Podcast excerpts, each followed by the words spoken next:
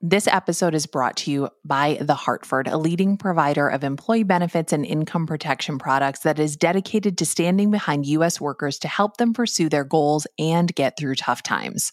For more information about The Hartford, visit thehartford.com slash employee benefits. We've also got a link in our show notes. Sick of being upsold at gyms? My guy, you're currently a base member. For $90 more, I can upgrade you to our Shred membership. For 130 more, you'll be a Swole member. And for just $300 more, you'll reach Sweat Platinum. At Planet Fitness, you'll get energy without the upsell. Never pushy, always free fitness training and equipment for every workout. It's fitness that fits your budget. Join Planet Fitness for just $1 down and $10 a month. Cancel anytime. Deal ends Friday, May 10th. See Home Club for details. When you meet a person, it's normal to introduce yourself, to say, Hi, I'm Nora McInerney. Or, I mean, you would say your name unless your name is Nora McInerney. I do know there is another one of us out there, and we used to be Facebook friends, but that's what we do. We meet a stranger, we say hello, we tell them our name. But for today's guest, it's not that simple. So, first things first, can you introduce yourself to me? I'm Cheval. I was formerly a wedding dress designer, but I cannot use my own birth name anymore um, in any business or commerce or even to publicly identify myself. So Cheval is the name. Cheval has to choose her words carefully because her birth name doesn't belong to her anymore. And saying it on this podcast or anywhere else publicly could get her into legal trouble, which is a fully bananas thing to say. So, legally, using her name in public could get her sued. So, how do you lose your name? Well, first, you have to make a name for yourself. Welcome to New York Fashion Week. We just arrived at the venue. We are setting up. We are super excited. 12 months of hard work, blood, sweat, and sparkle tears. Like Cheval said, up until two years ago, she was a wedding dress designer and a really popular one. Some of you might actually recognize her birth name, which was also the name of her dress collection. I'm Hayley Paige, and you've seen my gowns on Instagram, Pinterest, or if you've been to a wedding in the past 10 years. And I've been with JLM Couture since. From 2011 until 2020, Cheval was a superstar in the wedding dress industry. She showed her gowns at New York Fashion Week. Celebrities like Amy Schumer and Chrissy Teigen wore her designs. And she made regular appearances on the TLC show Say Yes to the Dress. God, it's gorgeous, isn't it? On this season of Say Yes to the Dress. If you haven't seen it, this is a reality show about shopping for wedding dresses. In every episode, a bride travels to Kleinfeld Bridal in New York to buy her perfect wedding dress. And a lot of brides on the show know what they want before they even get to Kleinfeld. They've done research on styles, fits, and designers. There's this one dress. Um, Hayley Paige makes this dress. It's called the Hayley gown. It's absolutely stunning. It's breathtaking. I did a hunt down all over Long Island to find it. No one had it. I thought to myself one day, oh, look, let me message Hayley Paige on Instagram because she's going to write back to me. She wrote back to me. She said, try Kleinfeld. So here I am today. Hello. Like she was so popular among the brides who came on this show that Say Yes to the Dress started having her make cameos. Okay. And just go in and, and make yourself at home. Oh my gosh! oh my god, this is really Another surprise. Oh my god! And outside of the show, Cheval had 1 million followers on her Instagram account at Miss Hayley Paige. A lot of those followers were brides who loved her dresses. Others were women who weren't even in relationships but hoped that one day they could wear a Hayley Paige gown to their wedding. And like we heard in the clip from the show, she engaged with them. Her job was not just about designing dresses. She loved connecting with the brides who wore them and seeing how the designs made them feel.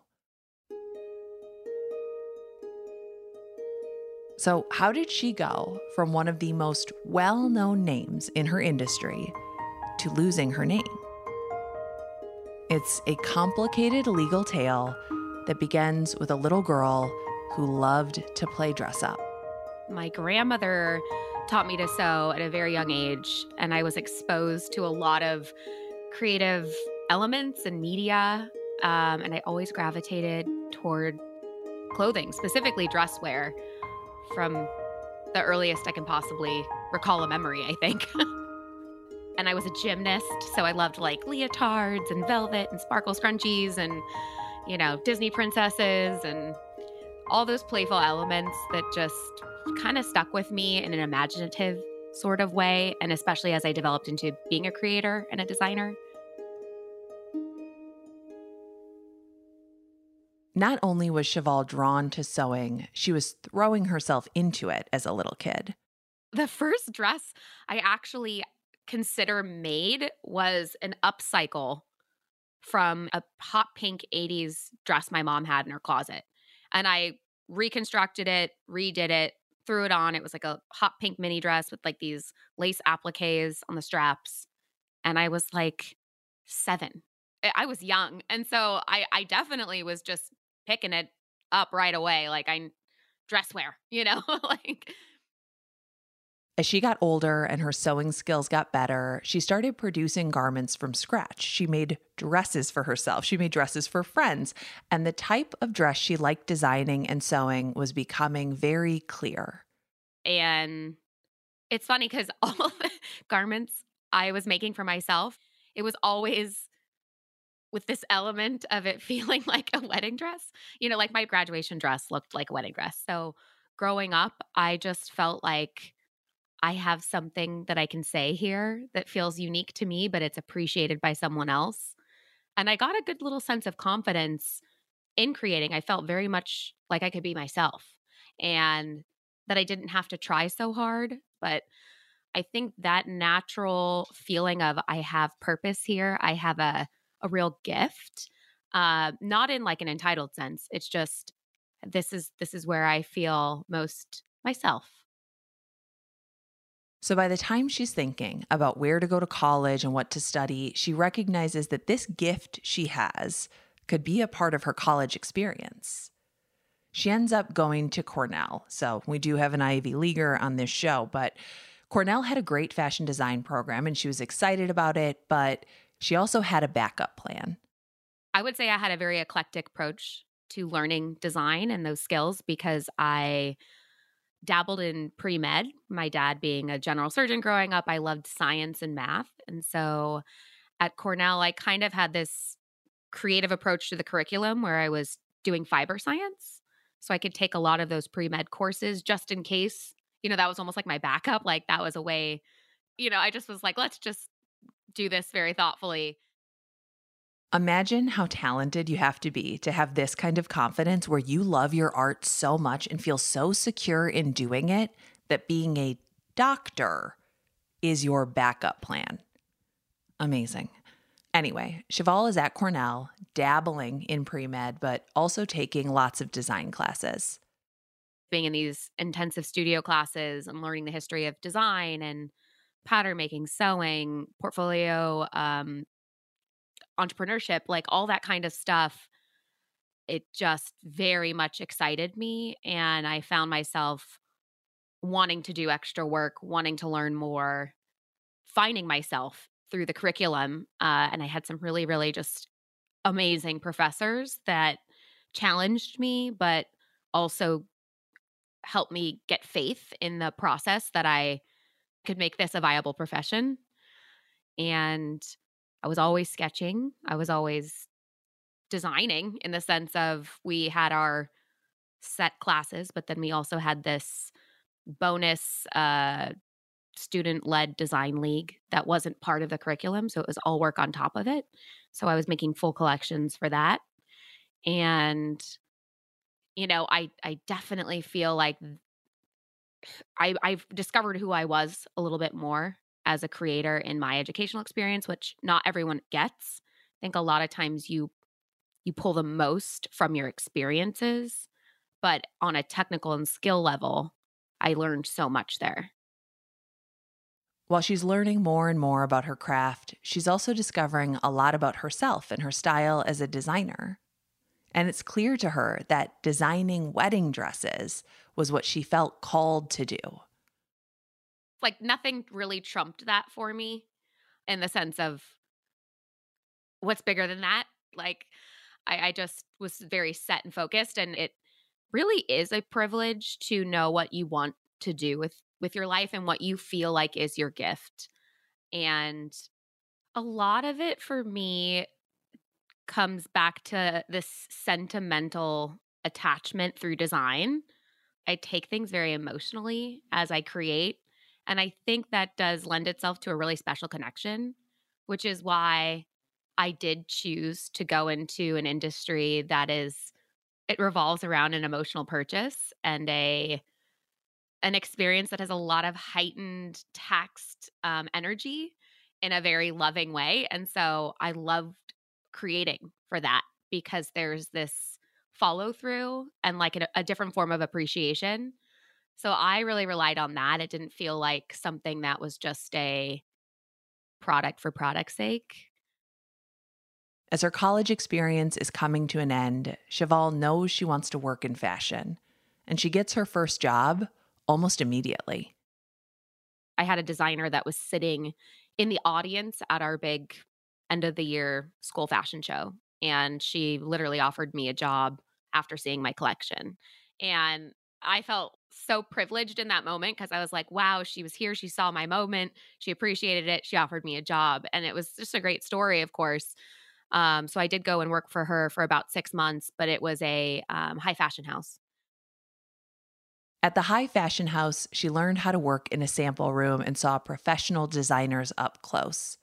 But after six months, she got an opportunity to work on the design team at Priscilla of Boston, which is a huge bridal brand. Cheval loved that job. Working in the wedding dress industry was exactly what she hoped it would be. She got to see these elegant, once in a lifetime garments be created and know that she had a hand in that. The only downside of the job was that all the sewing and manufacturing was done overseas and I kind of missed, you know, working in a sample room and having a little more of a hands-on experience. And I was doing my own industry research uh, and really just paying attention to who whose name kept coming up in the industry. Once she identifies the leaders in her industry, one company stuck out as a place she wanted to work. We're not going to say it because of all this legal drama, but you can Google it. So I actually went after them in the sense of I approached them and uh, reached out to somebody there. I didn't actually get offered an interview even for almost a year. And when they finally invite her in to talk, they see something in her. So far in her career, she's been on design teams, helping bring another designer's idea to fruition. But in that meeting with the company, they started talking about making her a head designer. A head designer essentially is the lead visionary of a collection. And in my former case, you know, it was specifically for bridal gowns. And I remember just at the time that I saw that as the big role for me, you know, as the dream job when I was a kid. Like, I always wanted to be a wedding dress designer. You know, that was that was my big dream and she got the offer. We'll hear more about the dream job when we come back.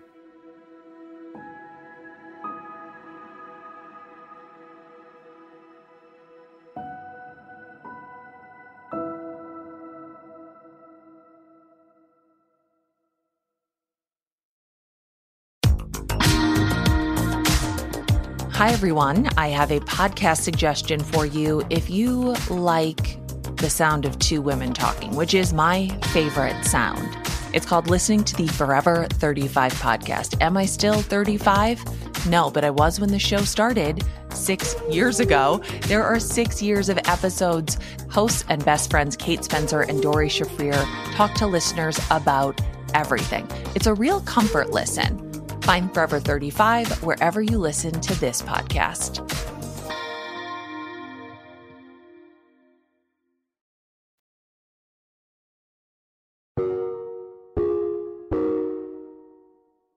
We're back. It's 2011. Cheval is 25 years old, and not only has she just been offered a job as a head designer at her dream company, but she's going to be designing wedding dresses for her own collection, and they're going to name the collection after her. 2011 is also the same year she hears about a new social media app. At the time, I did not know what Instagram was. And when I was told by a best friend, you know, oh, there's this new photo editing app. And that's what she explained it as. It's a photo editing app. You upload photos of your life, similar to Facebook, but it's a little more visual. And she's like, You're so, you know, artistic. You'd be great at this. Like, get on it, you know? And so, of course, I was like, oh, I'll see what this is about, you know? And I opened my account. And at the time, actually, the handle name I wanted to use was just my first and middle name was already taken. So I went with Miss in front because that's a term of endearment my mother, you know, whenever I'm in trouble or if I if she's saying something sweet, you know, she puts the Miss in front. I just want to remind all of us what Instagram was like back in those early years. We were uploading photos of, oh, I mean, like a muffin from the coffee shop or a badly lit photo of our friends that we put a very, very bad filter on. Borders, do you remember Borders? This was not yet being used as the marketing tool it is today. And when Cheval's offered this dream job as a head designer at the bridal company, social media is never mentioned in the contract. What her contract does say is that since the collection is named after her, her name will be trademarked to the company. I definitely understood that with such a large position at a company that there would be a contract. And you know, to this day, I still understand and feel that it was reasonable that I would have to give the right for my name to be trademarked so that it could be used for the bridal collection I was designing as a form of protection. And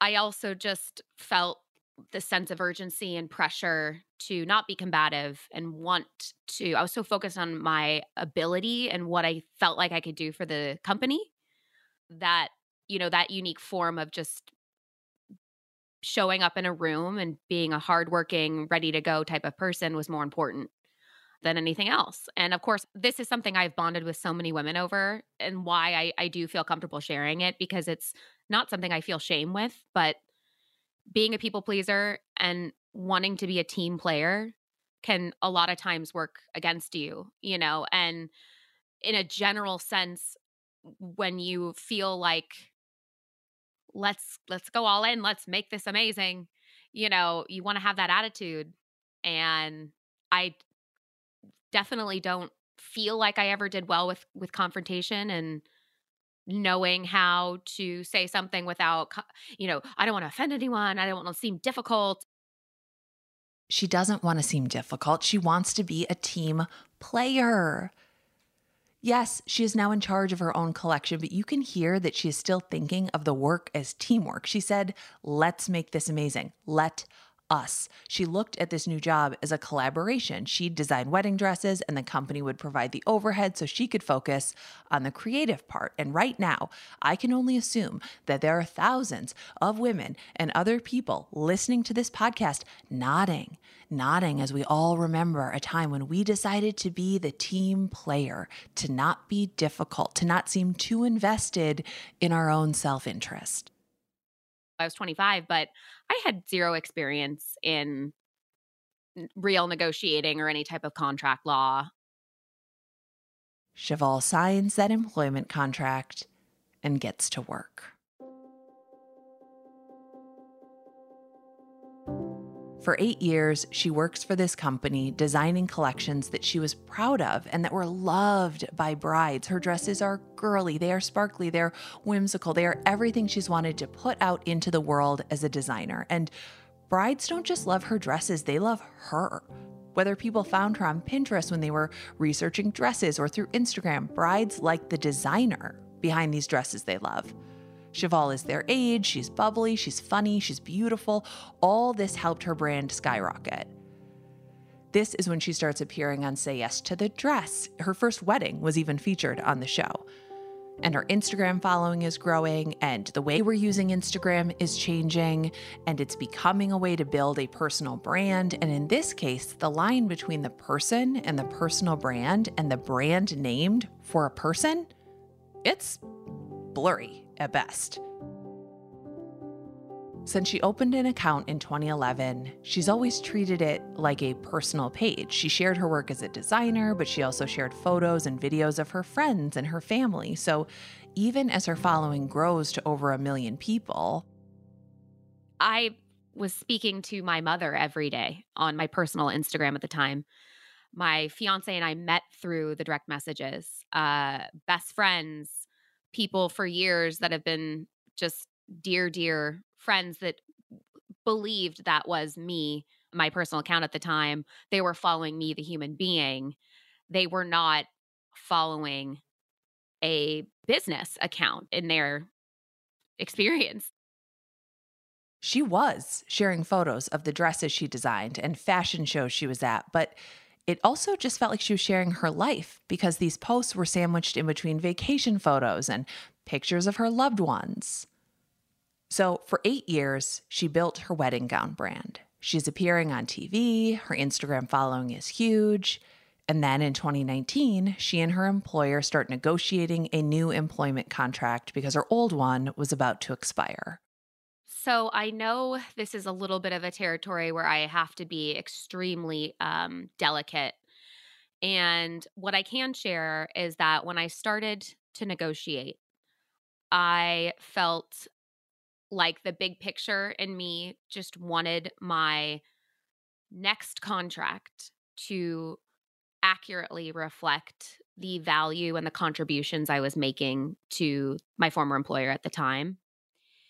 And the expectations were just very far apart. There was a massive delta, I feel, or that I at least experienced in what I felt like I had you know, in a sense, earned and performed and done versus what I was actually receiving. And it's always scary when you're that far away. And what became even more scary is how what I have now witnessed and experienced in the legal world, how there could be such a miscalculation in what actually transpired and what my experience was and that that's terrifying because it's you want to be able to show up and be truthful and accurate we only know Cheval's side of the story when it comes to the negotiations. We reached out to her former employer, but didn't hear back. So, this is what we know from Cheval, from court documents, and from other reporting that we'll link in our show notes. While she viewed her accounts as personal pages, the company wanted more ownership of them. And this is sticky because if you remember, the collection is named after her and the company trademarked that name. In a statement to page six in 2020, the company said that they and Cheval disagreed over how much freedom she should have over her social media accounts. For example, because she had such a huge following, she was starting to get brand deals to promote other products on her page. The company disagreed with her doing that. The two negotiate for more than a year, and on December 15th, 2020, the company sued Cheval in federal court.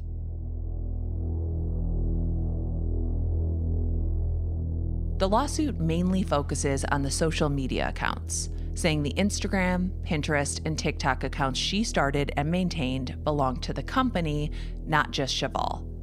In the lawsuit, the company claims it should be able to dictate the kinds of posts and content that can go on these pages. I was expecting to be treated and seen as a businesswoman, um, especially after my contributions over that, you know, almost eight year period. And I felt the way I was being treated was not reflective of how vital I was to that organization. On December 21st, 2020, Cheval posted a video to YouTube. She can't use her Instagram to communicate with fans because it is the thing at the center of this lawsuit. Okay. It is with a very heavy heart that I announce my resignation as a designer. This decision comes on the heels of a year and a half long legal battle to negotiate a new contract with bridal design house JLM Couture, one that has resulted in them suing me and convincing a court to grant them temporary control and access over my Instagram account, as well as my TikTok and Pinterest.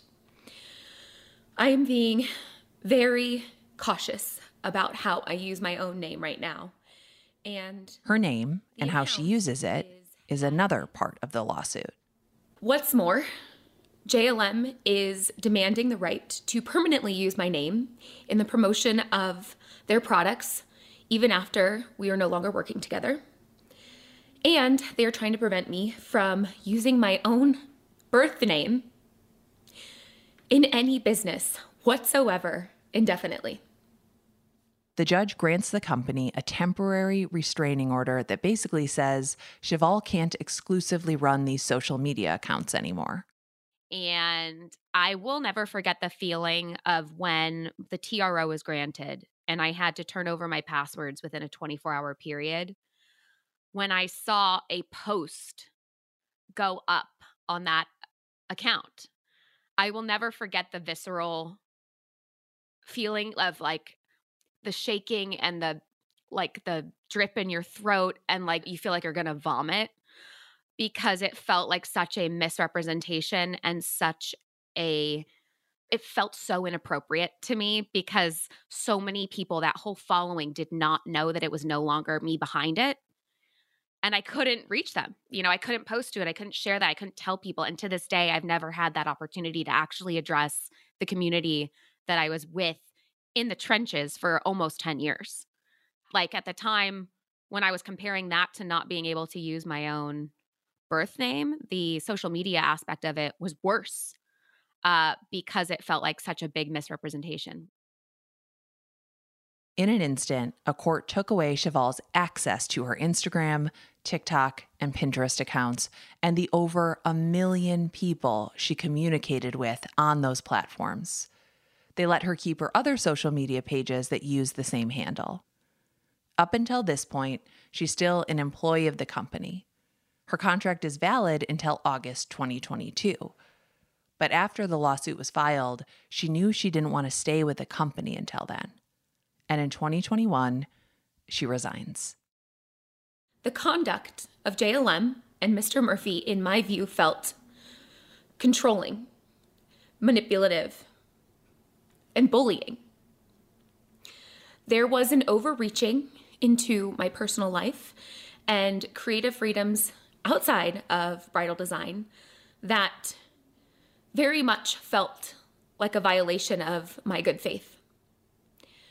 I do not wish to subscribe to their business ethics or the way they treat employees and others.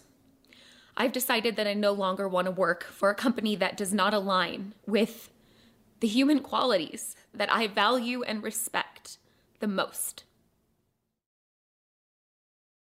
Resigning gave her freedom from the company and the CEO, but it also came with a lot of loss. She lost her name, her social media accounts, her collections, and part of her future. You've been helping women find one of the most important pieces of clothing that they'll ever own or wear, you know?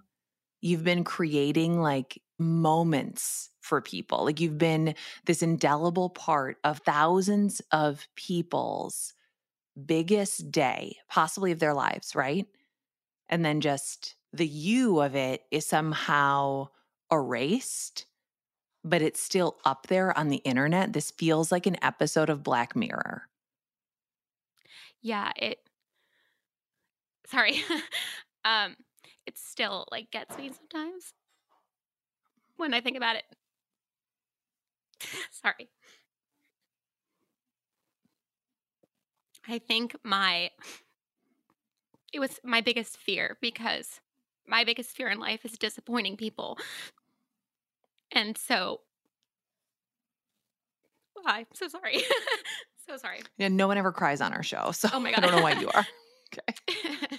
yeah. So it, it was the the disappointment that I felt so many women might experience in all that I was going through, yeah, I mean, it's sad and it's upsetting, like the name, the social media, the, you know, my fiance getting sued, so many things. But my biggest fear did happen. It was that I would not be able to deliver to the, the women, you know, and that these people that have put their magic moments in my hands, you know, and then all of a sudden I was not able to do that, but I had no choice in a way in my mind. And I thought about people I would be disappointing.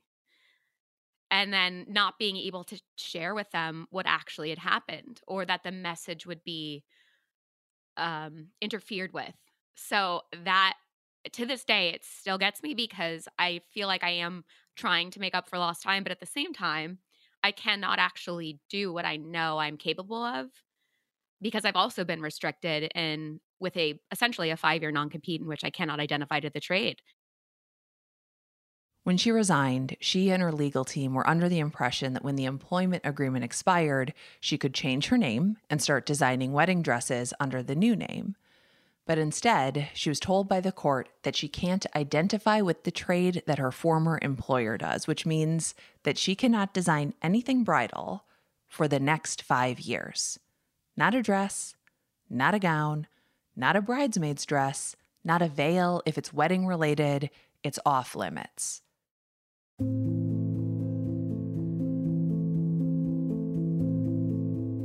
This is my livelihood. It is something I have gone all in on. And now it's a five year provision. That was the most jarring. And I kind of looked inside myself and I was like, okay, well, you've dealt with some things over the last couple years.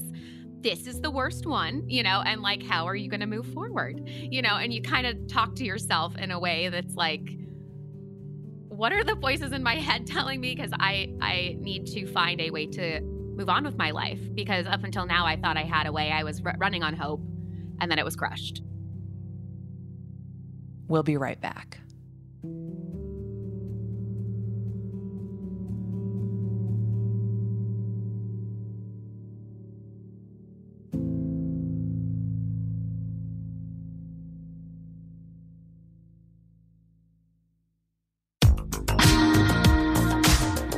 Hi, everyone. I have a podcast suggestion for you. If you like the sound of two women talking, which is my favorite sound, it's called Listening to the Forever 35 podcast. Am I still 35?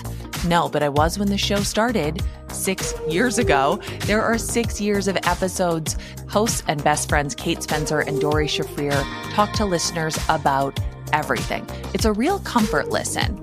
Find Forever 35 wherever you listen to this podcast.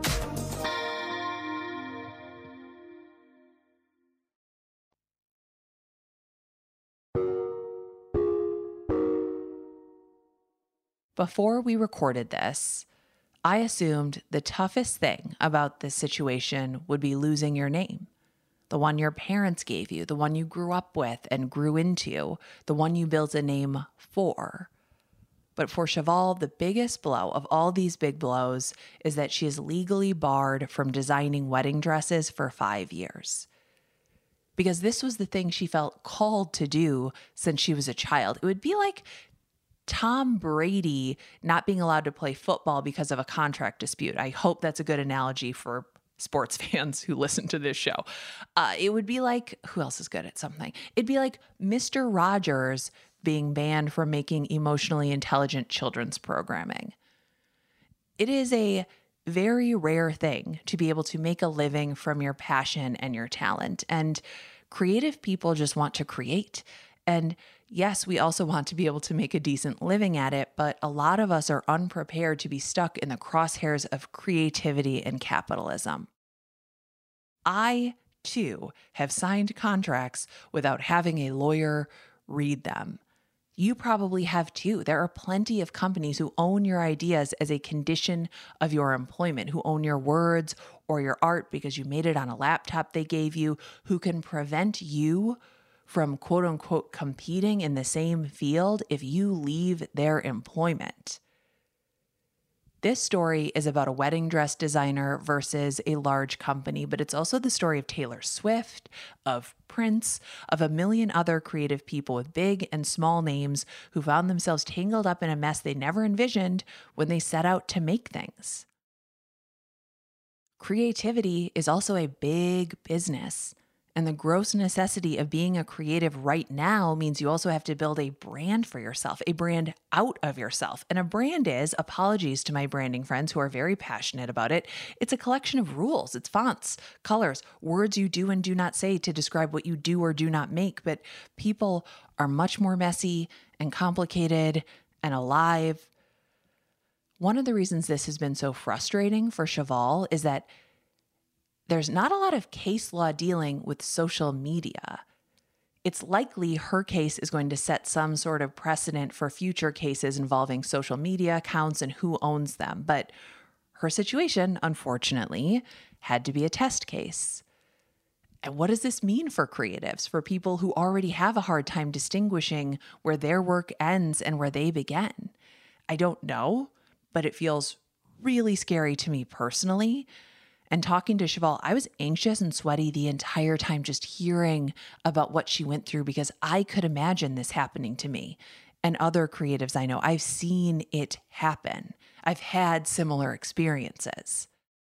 You know, you almost think that you build up this tolerance, right? And it's like, okay, I'm good at handling bad news. I'm good at pivoting. I'm good at figuring out stuff. You know, and as good as you can be, at some point it has to process you have to process it and register it you can't just keep tolerating it. And so psychologically for me that's what i had to do i had no choice because i got to a point where i felt like there could be a, a part where i would harm myself if i didn't find a real solution to my situation. And that was the big turning point for me was that i have to completely reinvent you know it, it's a, it is a new name but it's a new trade. And how can I somehow take what I have learned educationally and experience wise? Where can I apply my skill set? Where can I, you know, take that love of wanting to make women feel great and pretty and whatever it may be, strong and all these things? How can I do that and manifest it in a way moving forward now? Creatives are called to create. And even within the constraints she's been given, with her original calling being taken from her, she still wants to design. The backup plan she had in college was to be a doctor, but her backup plan now is to find something else to create. But first, she had to find a new name. It was a season of waiting, a state of unusual circumstance. Somewhere between the old and the new, I felt borrowed and blue. Cheval announced her new name in a YouTube video. In it, she and a horse are standing together in an open field. She's wearing sparkly clothes, of course, and eventually they start running together. I've waited for this fresh new page to ink, a glowing paracosm to paint and be think. And so we run against the wind, for it is the best way to feel the fierceness in deciding our own direction and the pressing of those most threatened by our potential. So, cheval is the French word for horse. And I, in a very simple phrase, just love the way it sounds. It feels like it's a strong word. It sounds amazing. It it just rolls off the tongue, you know, and I just I loved it.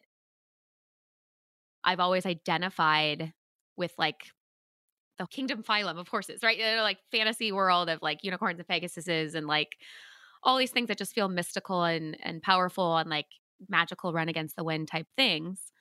Um I liked that it was this manifestation of taking my power and running with it, you know, and like you know, life serves you lemons and you can't make lemonade, so we're to go out there and find a strawberry field, you know, like or whatever it is. Shoes like really came to me in such a nice package. And it did make me feel like I had a leg up in the sense of like, this could be a fresh step, pun intended. And I just ran with it. You know, I was like, I'm going to do it. This is it. Like, cause I could at least feel a sense of self there. And that, like, again, that feeling of like, I can be myself here, even though I've felt like stripped of so much. I can still tap into some of those little things that are important to me in my language of creative expression. Cheval launched her shoe company, She is Cheval, in October 2022. And these shoes are very fabulous. They're six inch rhinestone covered platform heels. They're pink feathers on stilettos. There are a pair of rhinestone cowgirl boots that are mostly clear and were inspired by Dolly Parton. They're statement pieces. They're proof that she was never just a wedding dress designer. She's an artist no matter what she's creating. Yes. Uh, it is scary but it does it does get better. What as, as hard as it is to say that, it like it does actually. And and I've learned to put it in a box and no longer afraid of it. I'm no longer afraid of litigation. And that's a wonderful thing to say. It's like it's kind of like do your worst, you know, like mentality, but it's also like I have shoes to make. Like I have things to do. And I have women that freaking stood up for me and I'm to gosh be darned if I don't show up for them. You know, and like that's that's that's the the triumph in itself for me. It's like I have a new purpose and I'm going to go get it. So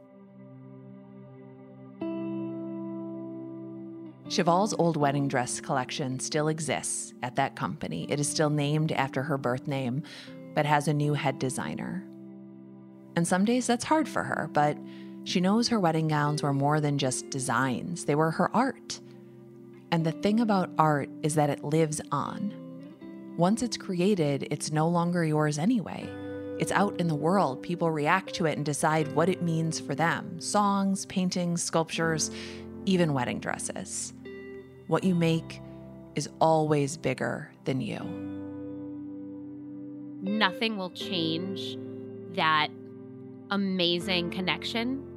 And I still want you to go find your dream dress no matter what. You know, it like that still is my message but I, I would also say stronger for it, you know, and as emotional as it can be at times and upsetting and like confusing, stronger for it, you know, and and it really will be a more beautiful next chapter because as a creative, I've always felt your best work is always your next work.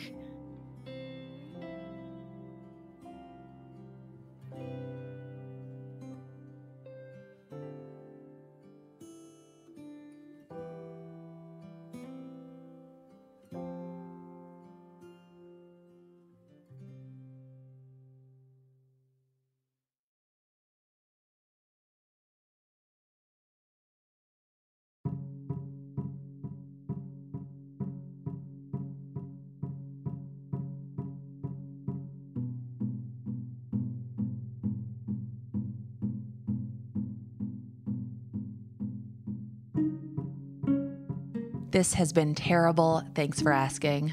I'm Nora McInerny, the creator and host of this show. Our team is Marcel Malekebu, Jordan Turgeon, Megan Palmer, Claire McInerny, Larissa Witcher, and Eugene Kidd.